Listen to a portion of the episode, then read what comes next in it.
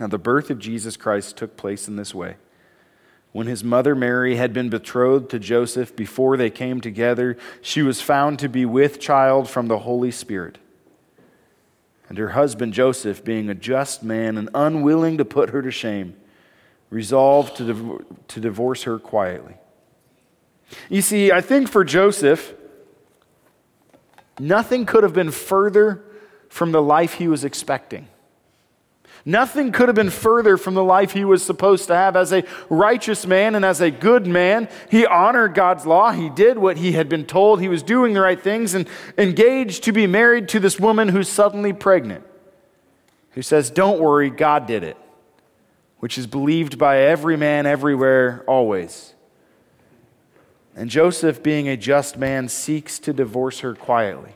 You see, I think in Joseph's waiting, in his searching, in his desire to praise and honor God. There had never been a time prior to this where Joseph imagined the way he would honor God is by his future wife getting pregnant, not by him.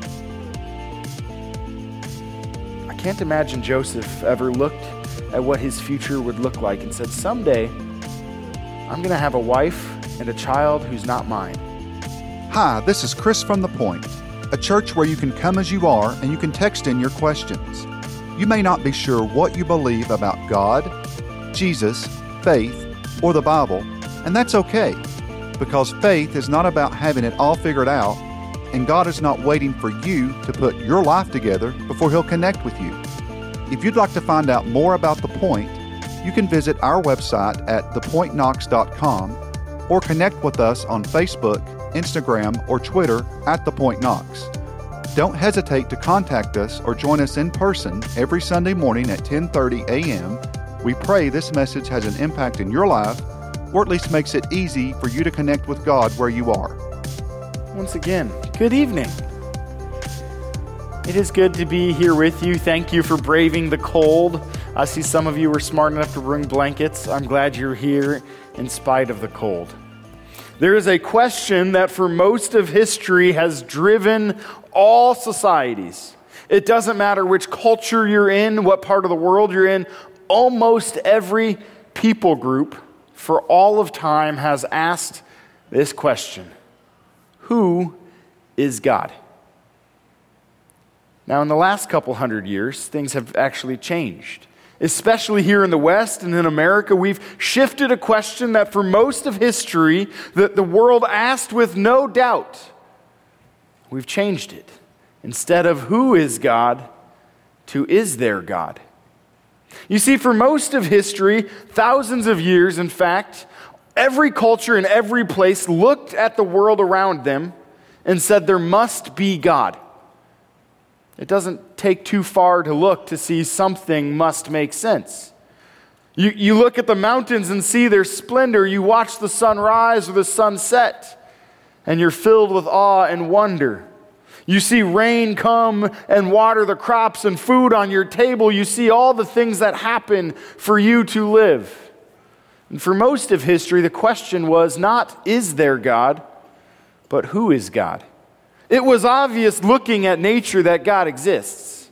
It was obvious looking at all the ways that we are made and all the things that happen in us that there must be God. But who is He? And this quest for knowing who God is led many people across most cultures to do all kinds of crazy things. In seeking God, they would often seek to have the right God or gods, plural. There are many cultures that have multiple gods. And not just the right gods, they would seek to interact with these gods in whatever way pleases and honors and praises them most. And throughout history, the way in which we have praised and honored God, or gods, plural, has been quite diverse. There have been people who have practiced praise and honor with song and voice, singing aloud to Him, with dancing. There have been people who've practiced with sacrificing, with all sorts of different things. But they all sought to bring glory and honor to God in some way. Now, if you look at the heavens, at the stars in the sky, not so much on a cloudy night or when you're in the city and there's all the, the light pollution, but if you get out into the middle of nowhere and you look up into the stars in the heavens, it's easy to believe that God is infinitely bigger than you and me.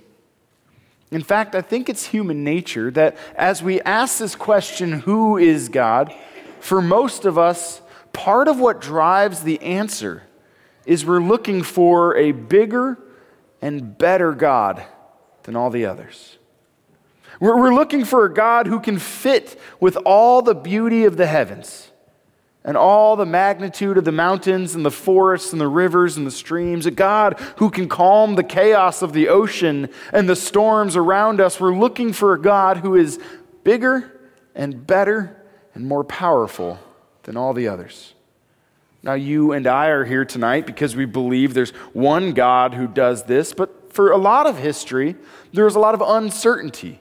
We know God exists and who is this God, and so the solution was let's build bigger buildings and more grandiose temples and spectacular places where we can come and we can gather, and as we come and gather, we can worship and praise with whatever that looks like and in our worship and our praise and the acts and the things we do to sacrifice, perhaps this God will look upon us and be pleased. And so, throughout every culture, all across the world, you see, in an attempt to connect with the God who is, all sorts of places being built, filled with all kinds of splendor, all kinds of majesty. And yet, every one of these places falls short. In fact, in our natural inclination looking for who is God, not only have we built spectacular buildings, we as people trying to praise and honor this God have fought to defend this God. All sorts of wars throughout all of history have been fought in the name of honoring and glorifying God. Let's go and kill those who don't believe in this God. I began tonight with Psalm 96. The psalmist here writes this song for the whole congregation, for all the people of God to sing. Sing to the Lord, bless his name, tell of his salvation from day to day. Now, just as a brief aside, I don't know how many of you have heard me sing. It's not always very pleasant. In fact, often I'll miss a note or most the notes and I won't quite sound right, but you know what? You can sing anyway. For most of history, song has actually been the way in which people have communicated important things. You see, we have the advantage of having a book right here that we can learn to read and study and spend time in. But for most of history, where people were illiterate or did not have books available, they would learn important things through song. And by singing on repeat, they would learn what matters most. This works even with kindergarteners today. In fact, we have all kinds of songs to teach kindergarteners how they should act and where they should sit and where they should put their hands when they're sitting and who they should not hit when they're sitting, and all kinds of songs we teach our kids about the ABCs and one, two, threes and everything else. Song helps us remember what matters most. This psalmist, he says, Sing to the Lord, bless his name, tell of his salvation from day to day. See, with our voices, we can sing not only to make a joyful noise, not always a beautiful noise, but we can sing to remember what matters most his salvation, day after day. Declare his glory among the nations, his marvelous works among all the peoples. For great is the Lord and greatly to be praised. He is to be feared above all gods.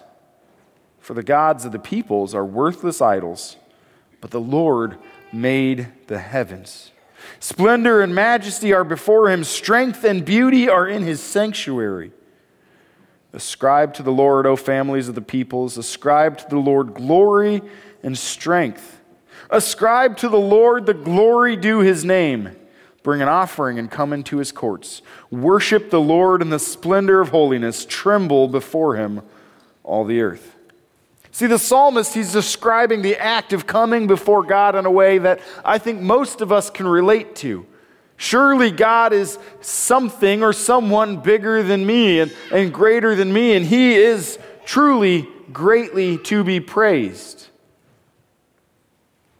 But sometimes, in fact, I think often, God doesn't make His greatness known. If, and throughout most of history, as we've asked this question, who is God? I think one of the ways that we have so often gone awry is in answering who is God, we have thought God is who I want him to be. Or God is not who I want him to be, but he is truly great and powerful. And how do we know that he's great and powerful? He gives to me that same greatness and power. Often it's in the grandiose things that we expect to find God. But tonight, as we gather this Christmas Eve, we are invited to come and see a God worthy of all of our praise. To come and see a God who made the heavens, who sits enthroned above the earth, a God who truly is more powerful and more beautiful and more lovely and more wonderful than any other. And yet, a God who is completely unlike any other. See, our God is not just a God who sits enthroned on high but he's so much more. Here in Matthew, we read of the, the birth of Jesus. For 400 years, the people of Israel waited. They longed to see God come and to rescue them. They sang of his salvation day after day, all the while they were in captivity or under the oppression of another government. They sang of his salvation, and yet their livelihood was lacking. For 400 years, they waited and waited and waited. Where are you, God?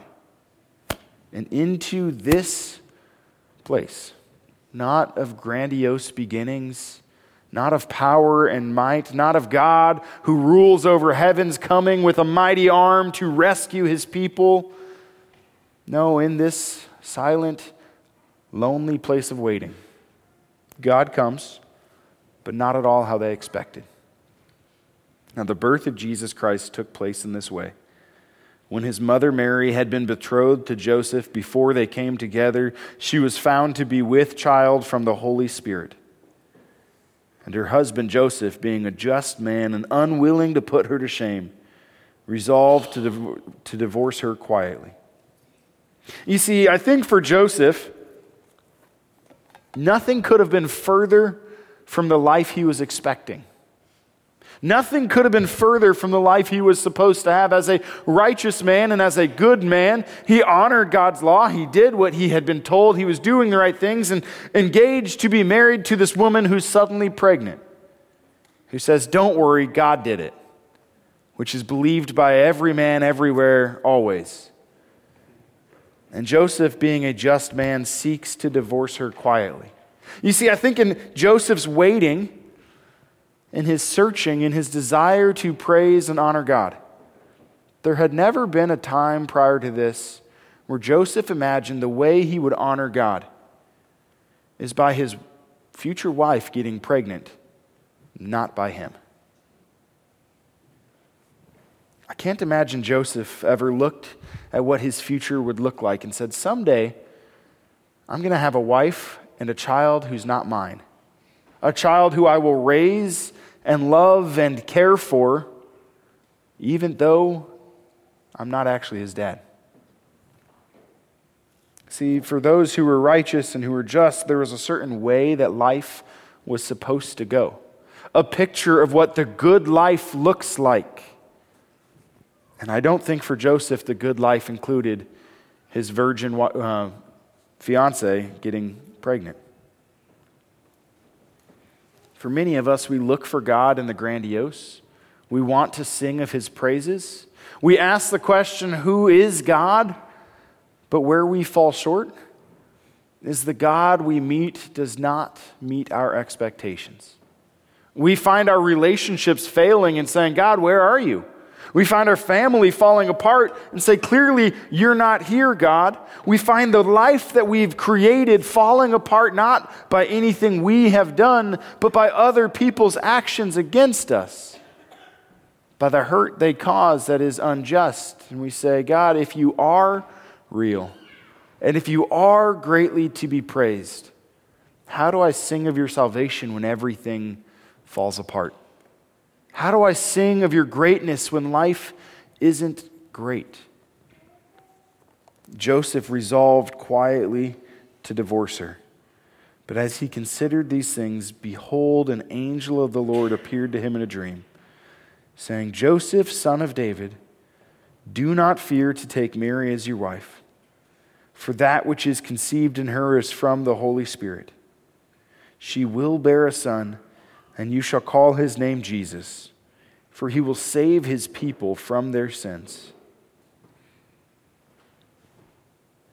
I imagine as Joseph, year in and year out, went to the temple, the place where he was supposed to meet God the place where God was promised to be with his people, the place where they were there to praise and worship and give God all glory. I imagine as Joseph did this year after year, he never imagined an angel showing up to him in the midst of the most confusing and chaotic time of his life and declaring this promise Your son will save all people from their sins.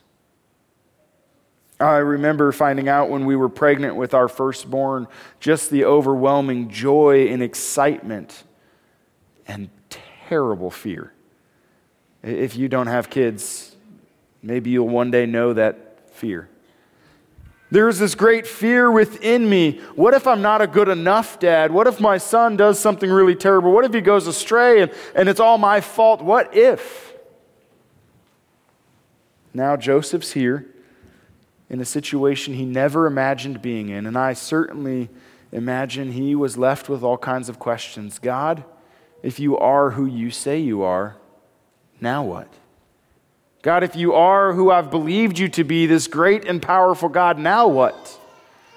And this angel shows up and says, Your wife is pregnant, conceived by the Holy Spirit. She will bear a son, and you shall call his name Jesus, and he will save his people from their sins. This took place to fulfill what the Lord had spoken by the prophet Behold, the virgin shall conceive and bear a son, and they shall call his name Emmanuel, which means God with us. Joseph had lived a life unto now. Mary also had lived a life unto now of praising God, but always picturing God to be a God found in a temple or in the rules of his law or in the majesty of heavens or in the mountains they could look out at. But instead, this God they get to praise is a child, a baby. One prone to poop on his own where he shouldn't, one prone to spit up when he eats, one prone to cry in the night. This God to be praised comes to us in the most unexpected of ways.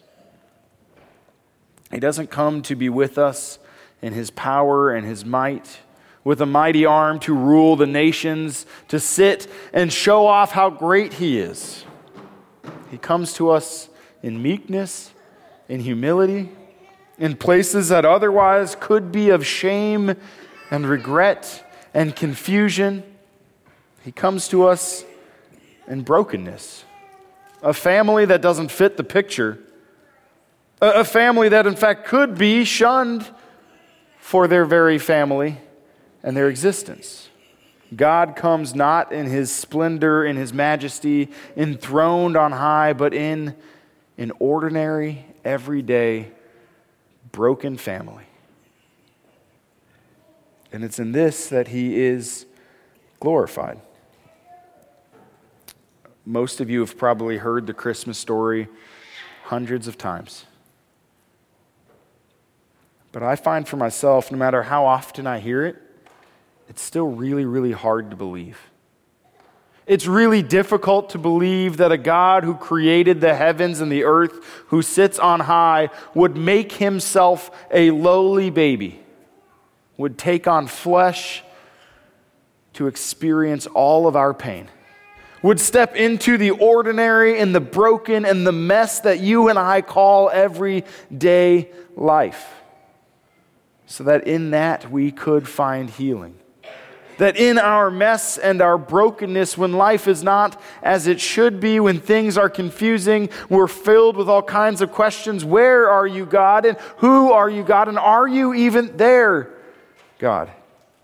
When we're filled with all of these questions, we don't need to look to things going great and everything working out the way we'd hoped. We can look to a humble and lowly child, knowing that God would come to be with us always. And this child who was God, who is God, would save us from all of our sins. All of them. So, this Christmas Eve, whatever mess you're living in, whatever hurt you've carried, as you question, Where are you, God? Don't look to the good and the wonderful and the mountaintop moments. Look to the low and the humble place, the place of brokenness and pain and confusion, a child who would be born completely dependent upon Mary and Joseph, his mother and stepfather that in this little baby, you and I can have hope. To meet God wherever we are, whenever we're struggling. We don't have to go to grandiose buildings or mountaintops or experience His mighty arm of power moving. We can simply sit and sing of His salvation day and night. Even as right now, we don't always see it or feel it or believe it. Will you pray with me? God, we thank you that you sent your Son, not in great power, not in great might. You didn't come to declare with loud trumpets that you are King. God, you came as a baby, meek and lowly, into a broken family filled with questions and confusion, filled with all kinds of uncertainty. You came and you bore our sins. You took on flesh to be not only with us, but one of us. That as we ask the question, Who is God? we might see you are truly not the one who demands sacrifice or war not the one who demands we get it all right and live according to your standard, but you are truly God who's with us, who has given everything up, your throne you stepped away from. God who gave all things to be with us, for us, always. Teach us to believe and to trust and to find our hope in you. In Jesus' name we pray. Amen.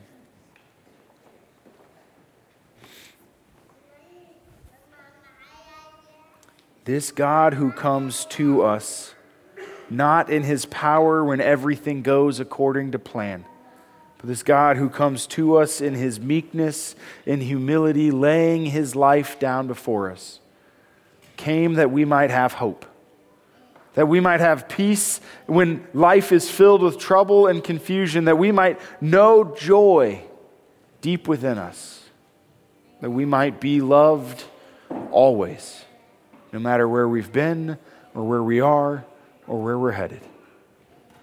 Every week of Advent, we have been lighting a new candle. And today, as we celebrate that Christ has come, that the light of the world is here to fill us with everything we need, not in grandiose power and might, but in something very small and meek. As we celebrate that this light has come, we light tonight this final candle to remind us that Christ's light is here.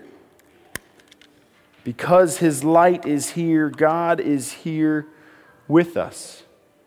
And for this we sing of his praises and declare of his splendor and all of his glory. Here in a moment, we're going to do one of my favorite traditions of the church. We're going to take this candle and light the candles that you were given when you came in. If, if you did not get one and would like one, Shane, where are you at? Shane's over here. Shane's got some extra candles. Shane will give you a candle still if you need one, so you can join us in this practice. See, here in a moment, I'm going to bring this candle around and walk down the aisle, and from this candle, you'll light your candle.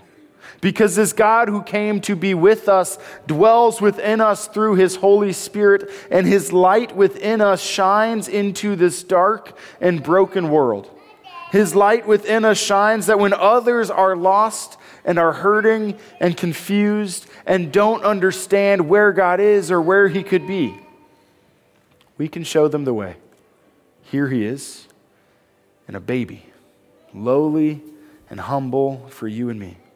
And so, as we light these candles, we will see that it is His light that will fill not only this place, but all of our hearts. A couple of quick tips if you have children, it might be worth helping them light their candles so they don't burn themselves. Also, what I'm going to do as I walk down the aisle with this candle is I'm going to walk down and have those of you on the end um, put your candle into it to light your candle, and then hold it upright and pass it towards the person next to you and have them take their candle horizontal. Don't tip your burning candle, you'll drip hot wax on yourself, okay?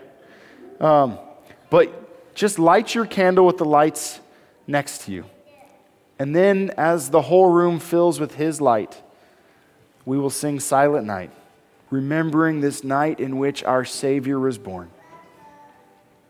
As you go this Christmas Eve, whether you're going home to eat and drink and be merry, or you're going home in the cold hoping that you have heat and are warm, whatever tomorrow may bring, may you go with this blessing. May the Lord bless you and keep you. May he make his face shine upon you and be gracious to you.